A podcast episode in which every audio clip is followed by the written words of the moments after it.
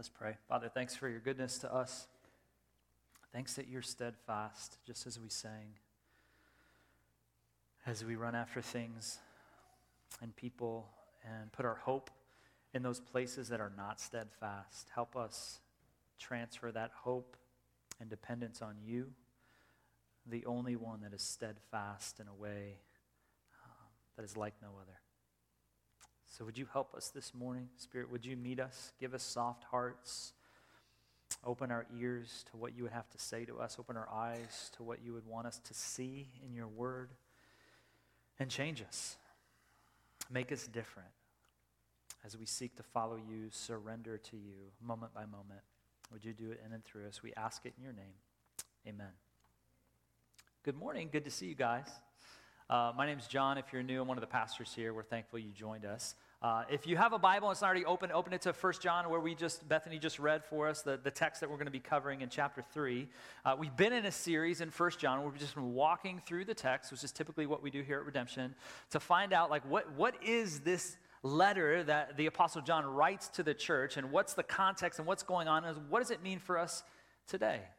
And so John is continuing his thought. If you're new with us, he's been giving us um, not an, a spiritual arrogance, but a confidence in a, an assurance of knowing that we're children of God. We'll get into that even more in the text uh, next week. But this idea that there's these false teachers in the midst of this community, and they've been saying, you really don't have to walk with Jesus this way, you can walk this way. And they're pulling people out of the community. And John comes in and goes, actually, I know Jesus. I walked with him. I touched him. I was with him. And this is incorrect thinking about the way of Jesus. Let me help assure you of what it actually means to live with him and walk with him, abide in him, learn what it means to love. And so, what we talked about last week was just this idea, the last couple of weeks, of what it actually means to be a child of God that John continues to press into this idea that we all uh, are not children of God until a decision gets made of surrender to the person of Jesus to understand that we can be adopted into the family of God. He actually says we all start, we're all actually children of the devil until we make that decision for Jesus, which seems harsh and kind of like, oh my goodness, like that's kind of crazy. But he's trying to give this uh, language that it's clear, it's, it's black and white, and there's no question of your assurance. You don't have to go, man, what is really true? Am I really a child of God? And he talks about uh, this idea, and I heard one pastor say it this way um, uh, When you are a child of God, your heart and your posture is this, Thy will be done. Just like Jesus is surrendering to the Father, saying, Thy will be done. But if you're not a child of God, you kind of say, My will be done. Right? And all of us struggle with that. Even if you are a Christian or a follower of Jesus, you go, like, how many times this week, if you really evaluated your life, did you say, My will be done? I'm going to do what I want to do, versus, like, how do I surrender and say, Thy will be done in my relationships, in my work, in my school, in my interactions? And that's what John is kind of pressing us into that if you are a child of the king, you will be formed and shaped into this surrender of understanding thy will be done versus this mental attitude and this heart posture of my will be done. And even that language of my will versus thy will, who's the first created being that instead of bowing their knee to God and saying, Thy will be done, they go, No, no, no, my will be done, is Lucifer. It's the devil. He's the first created being that goes, no, no, no, no. I, I, I want to be worshiped. I don't want to do what God tells me to do. I actually want to go my own way. And this is the language that John is using of like, that's, that's why I'm calling you children of the devil, because your attitude is way more about my will be done than thy will be done. And that's why he uses the language. And again, he's kind of drafting off Jesus' conversation with the religious leaders in John chapter 8. We talked about it last week, where they're saying, like, you know, our, our father is Abraham. We are of God. And Jesus goes, actually, you're not. Your, your father's not Abraham. Your father is the devil. He's been a liar from the beginning. And he continues to operate in that. And that's how you're operating. Don't be deceived. Don't fool yourself in the midst of that. And again, what these false teachers are, are doing is they're splitting up the community. And Jesus says you can have a relationship with God. You can be a child of God, just like John uh, says in his gospel, what Jesus says in John chapter 5, verse 24. You've crossed from death to life. When you believe in me, you can have new life. You can be adopted. You can be a new creation. And not to be confused at that. These false teachers were claiming this inward change, but their behavior wasn't matching what they were saying. And that's really where we're going to go in the text in these several verses this morning. I want to put it in the form of a question for our big idea this morning is just that if someone claims to be changed inwardly, they claim to be changed inwardly, to what extent is this change a reality outwardly?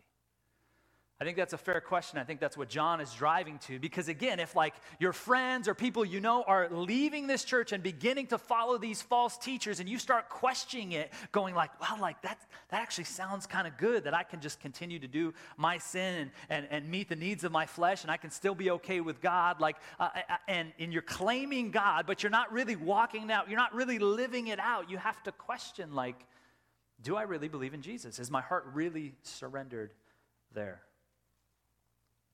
There was a, um, I was watching TV the other day, and Jurassic Park happened to come on, the original Jurassic Park, if you guys remember from 1993. And sometimes, like, I forget how good movies are that are old movies, so I started watching it. And if you know, like, the very beginning of Jurassic Park, there's a scene in there at the very beginning where, if you're not familiar with the story or any of the franchise, they, they take this, this DNA from a mosquito that's been fossilized and they recreate dinosaurs, like, in real life. And in the midst of that, everybody knows like the T Rex is like the scariest dinosaur because of his size and his predatory nature and what he does. But at the very beginning of uh, the, the, the series of all the movies, we get introduced to another character that carries throughout another dinosaur. And if you remember that, there's um, a, a, scene where the, the, uh, the archaeologist, is it an archaeologist, paleontologist? What's the, what are the dinosaur people? Thank you. You watch Friends. You know Ross's job. Um, paleontologist, he's describing that uh, you have to be aware of this dinosaur because what this dinosaur does, who's the velociraptor, the velociraptor doesn't just attack you from the front, but they operate and they hunt in packs, and they will get you to focus on that, and then they'll what? Come in from the sides and get you and kill you. They're deceptive in nature. You think it's one way, but you get deceived and you get attacked and you actually get taken down in a way that you don't even see. And John is going, these false teachers that are pulling people away from the community, they're being deceptive. And he keeps drilling down. Don't be deceived. Don't be deceived. Don't have your focus here, and then all of a sudden you get crushed from the sides. That's what he's saying that these false teachers are pulling people out of their community. And what John is saying, he's like, listen, here's how you know check their fruit. Check to see if their inward decision, their conversation matches up with their behavior. And that's the behavior he's going to give us. He's going to give us the understanding of what the fruit is. And he's going to give us a negative example of that fruit and a positive example of that fruit. So for us to look at our own lives and to examine ourselves and going like, man, am I living like this negative example or am I living like this positive example? And what does it mean to shift that focus and to change? And so the negative example that he gives us, we're going to unpack in just a minute, is this person named Cain. We'll talk about Cain in a minute, um, but I just think it's so interesting, even how John is doing this to give us this example of our assurance. Because um, sometimes, sometimes we think like we only need to look at the good example, we only need to follow the good example. But you know, you can learn a lot from watching somebody and learning what not to do. Right? I have a brother who's a year and a half older than me. He's my only biological brother man, I learned a lot by watching him and watching my parents react to his decisions. It made me learn what not to do. I was formed and shaped by that relationship of watching him do things and going like, "Oh no, I'm not going to do that." That was dumb, right? So, John gives us a negative example first. Let's jump into the text. It's again 1 John. We'll start in 11, we'll go down to 15 and we'll break it down and we'll talk about it and then we'll get to the back end of the positive example. This is verse 11. It says this For this is the message that you have heard from the beginning, that we should love one another. We should not be like Cain, who was of the evil one and who murdered his brother. Why did he murder him? Because his own deeds were evil and his brothers were righteous. Do not be surprised, brothers, that the world hates you. We know that we have passed out of death into life because we love the brothers. Whoever does not love abides in death. Anyone who hates his brother is a murderer, and you know that no murderer has eternal life abiding in him. Talk about this negative example that John lays out for us. First, verse 11, it's just, uh, it, he continues to double down on, like, man, this is the message you've heard from the beginning. This is the great indicator that your inward decision has outward effects that you would love. That you would love. Now, we'll talk about on the back end, like the culture has uh, a crazy definition of love right now, and it's really confusing for a lot of us. And, and John actually gives us a definition of love for us to kind of grab onto. But he's saying, man, this is the same thing to love God and to love others. That's the consistent message of the Christian life. And then he gets into it in verse 12. We should not be like Cain. So, some of you in the room, when you were learning to read, you read the Bible as part of your reading. You grew up in church. You had a family that believed in following Jesus, and those values were passed down to you. And some of you have never opened a Bible before in this room. You haven't. You don't own a Bible. Maybe you've read it on the screen. And so there, there's, and then there's everybody in between kind of those two extremes. So I think it would be helpful for us to look and go like, I, I don't want to just assume everybody in here knows the story of Cain. Or even if you did grow up in the church and you did read those stories, you might think something about Cain that's not actually true. So let's just take a second because Cain isn't mentioned a ton in the Bible. Let's look at Genesis chapter 4 together. This is the origin story of Cain. If you're not familiar with your Bible, Genesis is the first book of the Bible. It talks about these beginnings, and in Genesis chapter 1 and chapter 2, it's this poetry of how God has uh, breathed the cosmos into being. He's the creator, and he desires relationship with his creation. And then in Genesis chapter 3, we see uh, the first humans, Adam and Eve, get tricked, and they don't say, Thy will be done. They say, My will be done. And now sin, brokenness enters into the story. And then we come to Genesis chapter 4. Let's look at Genesis chapter 4, verses 1 through 10, which is not the whole chapter, but it'll give us an understanding of who this person Cain is that John is referring to. Genesis chapter 4, starting verse 1, says this Now Adam knew Eve, his wife and she conceived and bore Cain, saying, I have gotten a man with the help of the Lord. Again and again, she bore his brother Abel. Now, Abel was a keeper of sheep, and Cain, a worker of the ground. In the course of time, Cain brought to the Lord an offering of fruit of the ground. And Abel also brought the firstborn of his flock and their fat portions. And the Lord had regard for Abel and his offering but for Cain, his offering, he had no regard.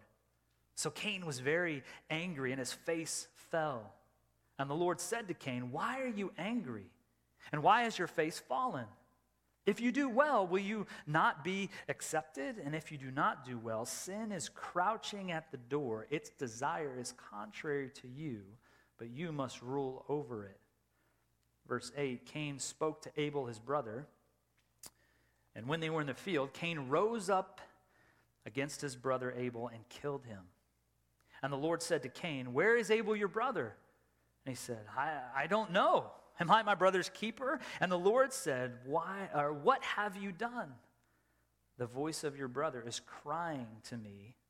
The voice of your brother's blood is crying to me from the ground. Now, this is the initial um, scene uh, where we get introduced to Cain and Abel, and then the rest of chapter four is kind of Cain's punishment, even in God's grace to protect Cain in the midst of it. But after this scene of Cain and Abel, do you know how many times we see Cain referenced in the rest of the Bible? It's only three times. And they're very short, and they're very at the end, they're in the New Testament. There's only three other times that Cain gets referenced in the scriptures. Let's look at them because they're so short and they can collectively help us understand what's going on in Genesis 4. The first we find is in Hebrews chapter 11, verse 4. With, if you're familiar with the Bible, this is the, the, the, great hall of faith of what it means. And Abel is actually the first one that gets mentioned in this long list of people that have walked by faith with God. This is Hebrews chapter 11, verse 4. It says this By faith, Abel offered to God a more acceptable sacrifice than Cain. Though he was condemn, uh, commended as righteous, God commended him by accepting his gifts. And through his faith, though he died, he still speaks. The next place is what we just read, 1 John chapter 3 verse 12. Let's read it again. It says, "Why uh, we should not be like Cain, who was of the evil one and murdered his brother. Why did he murder him? Because his own deeds were evil and his brothers were righteous."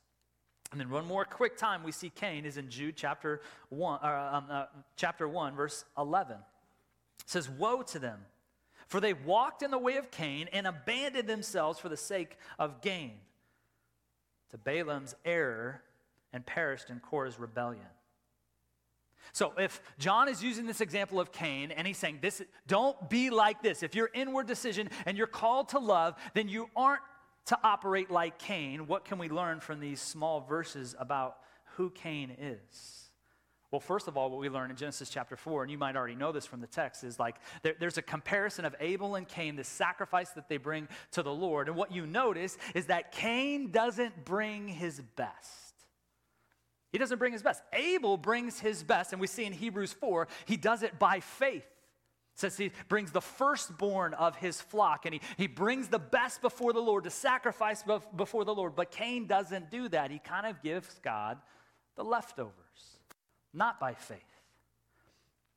And God is not pleased with that.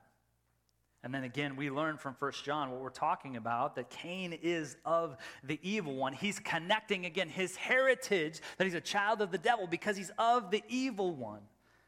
And then in Jude, we see that he abandoned his sacrifice for the sake of his own gain. He was selfish and he was rebellious. And he takes his anger out on Abel and he kills him. So the question for us is going like, okay, if we're trying to walk with Jesus, we're trying to be obedient to him. Do you sometimes give your leftovers to God? Or do you give your best? This is important in the Christian life. Like it could be um, your money. Do you, do you just tithe what you are able to at the end of the day? You go, well, I've got a little bit of money, I'll give it. Or how about your time? Do you give your best when you budget your schedule and your time and you're going like, how can I connect with God? How can I love him? I'm going to give him the best of my time. Or do you go like, no, this is more important, this is more important, this is more important, and I'll give some leftover if I have it left and God's gracious and it doesn't matter and I can do whatever. How is your attitude when it comes to my will being done versus thy will being done. These are indicators of Cain's behavior. And John's going, don't be like this. It's a good, challenging question for us to begin to wrestle with in our own soul. And not only that, we, we see the outward response of Cain's inward hatred. And, and even in Genesis, like God gives grace to Cain. He brings his leftovers, and, and Abel brings by faith the, the best to God to worship him. And God comes to Cain. And he says, why, why are you angry? Why is your face down? And he goes, Don't you know if you, if you bring what, what you, your best, that, then you'll be accepted? He gives him grace even in that moment to turn and change, but Cain doesn't do it. Instead, he brings his brother out and he ends up killing him. And for many of us, we go, well, like, if we're not supposed to be like Cain, I'm, I'm not like Cain. I didn't kill anybody. Like, that's like brutal. That's, I've never murdered anybody. We all, I, I, I assume everybody in the room, nobody's murdered anybody. Maybe that's not true, but I assume that's true, right? And so we kind of write off, like, well, I'm not like Cain. My heart's not like Cain at all. And then you look at verse 15, and you're like, oh, no. Look at verse 15 again of chapter 3. What has John said? Everyone who hates his brother is a murderer. He's just drafting off Jesus' words in, in, in Matthew chapter 5.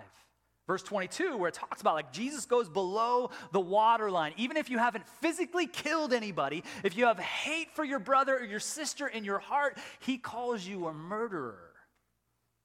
Well, then you go like, well, I don't hate anybody, right? Like I might strongly dislike somebody, but hate, like I would never say I, I hate anybody. We were in Preaching Collective last week, which is it's a group of pastors with redemption that we're all preaching through the same text. And so um, we just spent time uh, basically doing an inductive Bible study of going like, what, is the, what does the text say? Where does it drive us? What's the point of it? How do we find the gospel? What are the problems in it? And in the midst of when we got to this section, one of the other pastors in the room, he said, you know what? I've never met anybody that said, I'm a hateful person. That they would just come out and go, like, yeah, what's your sin? Well, I deal with lust or I deal with greed. No, I just deal with hate. I just, I'm a hateful person. He goes, I've never met anybody that said that. Because again, the language is so extreme. But then this pastor goes, But you know what I did? I went and I looked up the word hate in the dictionary. Let me read it for you. This is how uh, uh, our English defines the word hate an intense feeling of passionate dislike for someone. So you might not the, use the word like, I hate that person, but you go, man, I really dislike that person. like they really annoy me or what they're about. Like I just, oh, I can't, I can't stand them. The English would define you as saying you hate them, even if you wouldn't use that language. And John is going like, listen, if we're called to love and you have this inward decision, and these people that are pulling people away, they are not operating in the way of love. They are operating in the way of hate.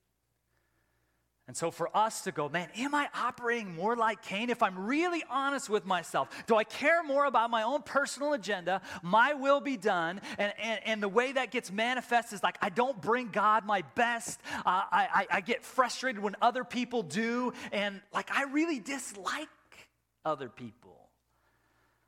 That's an indicator going, like, man, have you really been changed? So again, he gives us a negative example for us to learn from, but then he gives us the positive example. That's Jesus. Jesus is always the positive example, if you're wondering, if you, if you don't know the story of the Bible. Jesus, it's it.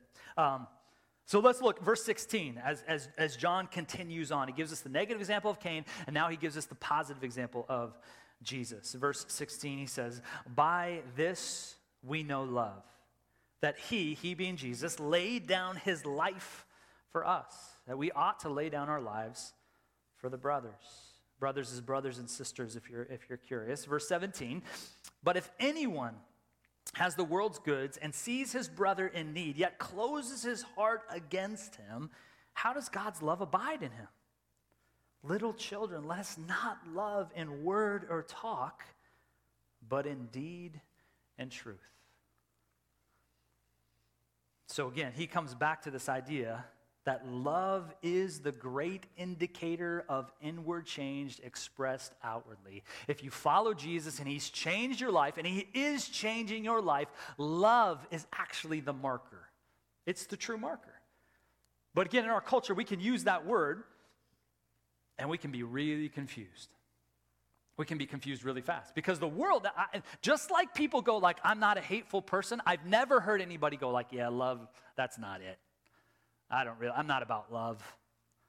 Like, but when you say love and they say love, like the world would kind of define love right now in our cultural moment as like accepting of anything and everything. That seems to be the marker. Like, for me to love you is for me to accept you no matter what. But that logic falls apart really quickly.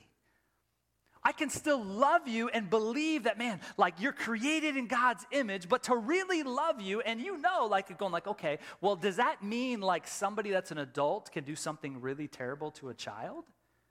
Because that's their truth, and you're just accepting of their truth, and that's what it means to love them, to let them do harm? Most people go, no, well, no. So it breaks down really quickly. So we have to ask ourselves, well, then what does it mean to love? If John is calling us to love as an, as an indicator of our inward decision to follow Jesus, what does it actually mean? He gives us three things.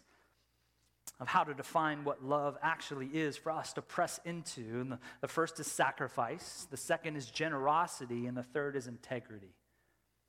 What it actually means to love, as we're going to walk through these verses, is to sacrifice, to be generous, and to have integrity. Let's look at a moment by a moment. Verse 16, again, as we read it, just says, By this we know love, that he laid down his life for us, and we ought to lay down our life for the brothers. The first indicator for us of what it means to actually pursue love in a positive way is to sacrifice, to lay down our life. I love this definition from Paul Tripp. He says it this way He says, Love is the willing self sacrifice for the good of another that does not demand payback or that the person is deserving. Here's what that means for me to love you, to sacrifice my needs for you, I don't do it because you're going to pay me back one day. I don't do it to get something out of it. And some of us, even in romantic love, we really operate in that, that, that mindset that, like, okay, I'll give love because I'm going to get love in return. But true sacrificial love does not operate that way. It's the giving of yourself for the good of the other, even if they don't deserve it. Even if they don't deserve it which is a challenge to me personally because like I want to love people that I think deserve love. But the person that has ignored me or the person that has hurt me or the person that I go, wow, like I like I, I want to shut love off to them. And what John is saying is actually love in its base is sacrificial. It's sacrificial in nature. And this is exactly how Jesus loves. This is how he sacrifices. He willingly lays down his life for us. Some of the ways this gets expressed, even in our own community here, is some of you guys are massively engaged in the foster care and adoptive space. You've made decisions of sacrifice to lay down your life, and that kid does nothing for you. All they do for you is give you problems. If you're honest, and that sounds harsh to say, but some of these kids that we brought into our homes, that you've brought into your homes, have massive trauma and are massively disruptive for the whole family. And you know what you're doing? You're loving through sacrifice. You're going, this is what it means to love. It means continue to pursue, continue to love, continue to care for this child that will not give me anything good, and actually they give me more disruption for our family. But you go like, no, this is the call to love and you feel called to move into that space. Not everybody is called to move into that space, but you do, and you're making massive sacrifices. Some of us, it's even funny, it's like, well, I came into the office the other day, and Tabitha Van Gertrude was just cleaning. She cleaned some of our offices, like nobody knows about it, and I'm not saying it, so she gets her reward here. That's not it. But like she comes in and just cleans and just sacrifices her time, her energy, her effort for the good of others. She's not looking for anything in return. Some of you guys serve in the toddlers. Oh. It can be a sacrifice because we know your children, right? It's true. And we can get into these spaces, and I know for me, with my own selfish heart, I can go, What's in it for me? Hey, can you serve in kids? What's in it for me? Uh, sacrificing like Jesus. Now, I do think you will get a benefit from doing those types of things because I think in sacrifice, in love, you actually become more human. You actually get closer to Jesus. So there is something in it for you, but that's not your motive for loving. And it's hard to sacrifice. It's hard. That's what Jesus calls us to. Some of you lead redemption communities, you open up your home every week and there's moments, because we did it for years, to go like, oh man, is this worth it? I got to clean the house again. Or, you know, cook food or be hospitable when it's been a long day and I just got home from work and it's like, oh man, and our families are clashing. And I'm like, oh, like I just go, oh, I don't know. No, you're sacrificing. You're saying, I want to continue to walk with Jesus. And one of the indicators of love, this inward decision, because why? You know what Jesus has sacrificed for you. So you'll go, okay, Spirit, would you help me lean into sacrifice in the midst of love? So that's the first indicator of love as we move forward to sacrifice. The second indicator, verse 17, says, But if anybody has uh, the world's goods and sees his brother in need, yet closes his heart against him, how does God's love abide in him? At first, we see sacrifice in verse 16. Verse 17 shows us generosity. To be generous with each other to open your heart. That phrase, man, that, that phrase will get underneath and in you if you let it. Like this idea of like, yet closes his heart against him. If you're really honest, where do you close your heart against some of your brothers and sisters? Like, where do you go, like, okay, like, man, I care about it, but like, I'm not, no, like they, they don't deserve it. Like I've given them plenty of things. Like I'm not to continue to give, to be generous to them. That, that, that, that river is dry. I'm not doing it anymore. And you've closed your heart to that person. Maybe because they've hurt you, maybe because you feel like they're not deserving. And what John is saying here is like, no, like continue to love and sacrificial love and in generosity. Now, I, I, I, will say, I think there's, there's an appropriate way to put up boundaries in loving. But sometimes we can use boundaries as an excuse to close ourselves off and being generous with others. That what the Bible talks about in the kingdom economy, even of money, is to go like all of us share one bank account. If you're a child of God, if you're in Christ, like all of us should go like, okay, what do you need? What do you need? How do I help you? And a lot of you, that's the posture of your heart in this church. We've seen people give kidneys to other people. We've seen people give money to other people. We've seen like, hey, like there's a need, like how can we help with that need? But he's saying, like, man, if you close your heart, man, if you close your heart off to people, and some of it maybe you're not closed off monetarily with money, but you're closed off relationally. Or man, you're, you're, you're closed off in your capacity. I know for me, just even a good heart check is when I hear somebody is moving, what's the next question? Can you help me move? My heart is typically closed off to that question. No, sorry, I can't do it. I got something else to do. Like, Versus going like, okay, let me just examine and like, because there, there are reasons not to help people move if you've got other things you can't get out of them, but like, is my posture to be generous? Why? Because Jesus is generous with you. Is Jesus generous with you? We just sang about how his mercy is more and how I stumble into this building every week and man, I failed. I've done people wrong. I haven't loved God the right way. I haven't loved others the right way. And what? God's mercy is still over me. He says, It's okay, come back. He doesn't stop his generosity to those in need. I mean, imagine Jesus. He comes down and people are rejecting him and they're spitting on him and they're beating him and they're doing all kinds of things to say he's one thing when he's not. And he doesn't go like, I'm just going to reject my generosity to the people. No, he goes, anybody that wants to come to me can come to me. And that should be our heart as we do our best to love other people. So, sacrifice, generosity, and then the last one we see in verse 18 is integrity. Little children, let us not love in a world or talk, but indeed, but, but do indeed in truth. Integrity just simply means you're doing what you're saying. You're congruent with your uh, life in your heart and what you are saying on the outside. There's no faking, there's no pretending. You are who you say you are. You're not just saying good things, which is what these false teachers were doing, but you're actually doing what you say. There's a phrase for cowboys. I don't know if we have any cowboys in the room, but there's a phrase when people kind of look at, you know, the popularity of the style of a cowboy and they go like, "Man, that person is all hat and no cattle." You heard that before? Like, "Oh, like they got the boots and the hat, but they're all hat. They're, they're not cattle. They don't know what it actually means to be a cowboy. They're not becoming a cowboy. They just like the outward appearance. They just like that type of being a cowboy.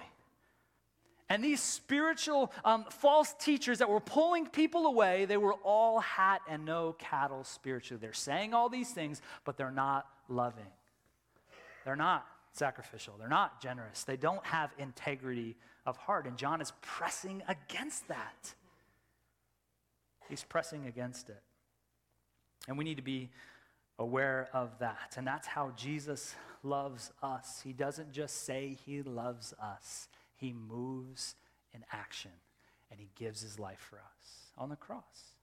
And so we're meant as followers of Jesus to do what Jesus does. We're meant to sacrifice in the midst of love. We're meant to be generous with other people with our love. And we're meant to have integrity to move, to act, not just talk. This is the call of love for us as Christians. This is what Jesus is pressing us into through the words of the Apostle John. In my office, I have two quotes on both sides of my desks. Uh, desk. I have one desk. Um, and those two quotes are this I, I have Acts 4.13 on one side, which is a story about John and Peter as they confront the religious leaders after Jesus is, is gone. And it says, Now, when they saw the boldness of John and Peter, they perceived they were uneducated common men, and they were astonished, and they recognized that they had been with Jesus. Like, I want people to recognize that I've been with Jesus. I'm not saying education's bad. I think education is good. I'm not saying experience is bad. I think experience is good. But I don't want that to be the reason that people um, give me opportunity to listen. I want it to be like he's been with Jesus. He's changed. Jesus has changed him. And they saw that. The other side of my desk, there's a quote from Eugene Peterson. Who, he was a pastor for a long time. He's with Jesus now. I really enjoy the way he thinks about the role of a pastor. And he says this He says, Every day I put love on the line. There's nothing I'm less good at than love. I'm far better in competition than love. I'm far better at responding to my instincts and my ambitions to get ahead and make my mark than I am figuring out how to love another. I'm schooled and trained in getting my own way. And yet I decide every day to set aside what I do very clumsily, open myself to the frustrations and failure of loving, daring to believe that failing in love is better than succeeding in pride. And the reason I have those two things is going like, God, I need you to help me. I cannot do this on my own. And I want to be about love because that is who you are to me. I want to be that to other people. If someone claims inward change, to what extent is that change a reality outwardly? As we examine our lives in this room this morning, what are the areas of love that you need the Spirit to change you in? You need help. This isn't you do it on your own, this is you surrender more to the power of the Spirit and what Jesus can do in and through you. What are those areas you're going, man, yeah, I just need, I need change in those spaces. This is what John is driving us to. And in Genesis chapter 4, verse 10, as we read that, that part of that story of Cain, the, the, the, phrase in, in verse 10, it just says again, and the Lord said, What have you done? He's talking to Cain, and he says, The voice of your brother's blood is crying to me from the ground. And if you're somebody in this room and you have yet to surrender your life to Jesus, you're investigating Christianity, you haven't made the decision to give him your life, and you're not a child of God, you need to realize that just like Abel's blood is crying out because of Cain's sin, your blood is crying out. Your sins have separated you from a God that's holy and perfect and righteous? Do you realize that you are not a part of God's family? Do you realize that as you chase after things in life, you're never really going to be satisfied? You won't be satisfied until you put your faith and your trust and your surrender in Jesus. He's the only one that satisfies you, and you're separated from a holy and loving God if you've yet to make a decision for Jesus. But do you also realize in that chasing for those other things that ultimately won't satisfy you, that God is chasing you? And He will satisfy you as you turn, as you repent, as He opens your eyes to the beauty of who He is, His steadfast love that endures forever. And as you turn to it and you embrace it and you repent of your sin and you say, Yes, I don't want to live my own way anymore. I want God, I want to bend my knee to you. I realize I need forgiveness and He changes you and you become a child of God. Do you know that you can begin to love as Jesus loves? He begins to change the way you live and you start to be satisfied. You still deal with sin. We all do. We're still imperfect, but God keeps changing us to look like Him. He loves you. And He doesn't just say it, He shows it. As He sends His Son to die on your behalf, to die on my behalf, to give us access to the Father again. Hebrews says it this way to kind of close the loop on Genesis chapter 4, verse 10. Verse 24 of chapter 12 says, And Jesus, to Jesus, the uh, mediator of the new covenant, and to uh, the sprinkled blood that speaks a better word than the blood of Abel. Jesus is the only thing that can satisfy and make right the payment for our sin. And so we lean into him. And if you are a Christian in this room and you are in the family of God, that should floor you every single week, every single day that you go, man, I can't get it right. I can't get it right. That's okay. Jesus got it right. How do I lean into him? How do I surrender to him? How do I express an attitude of gratefulness to him because you realize how messed up you really are and you realize how good of a Savior he really is? And that should cause gratitude to well up in us to learn what it means to love with sacrifice and gratitude and generosity and integrity.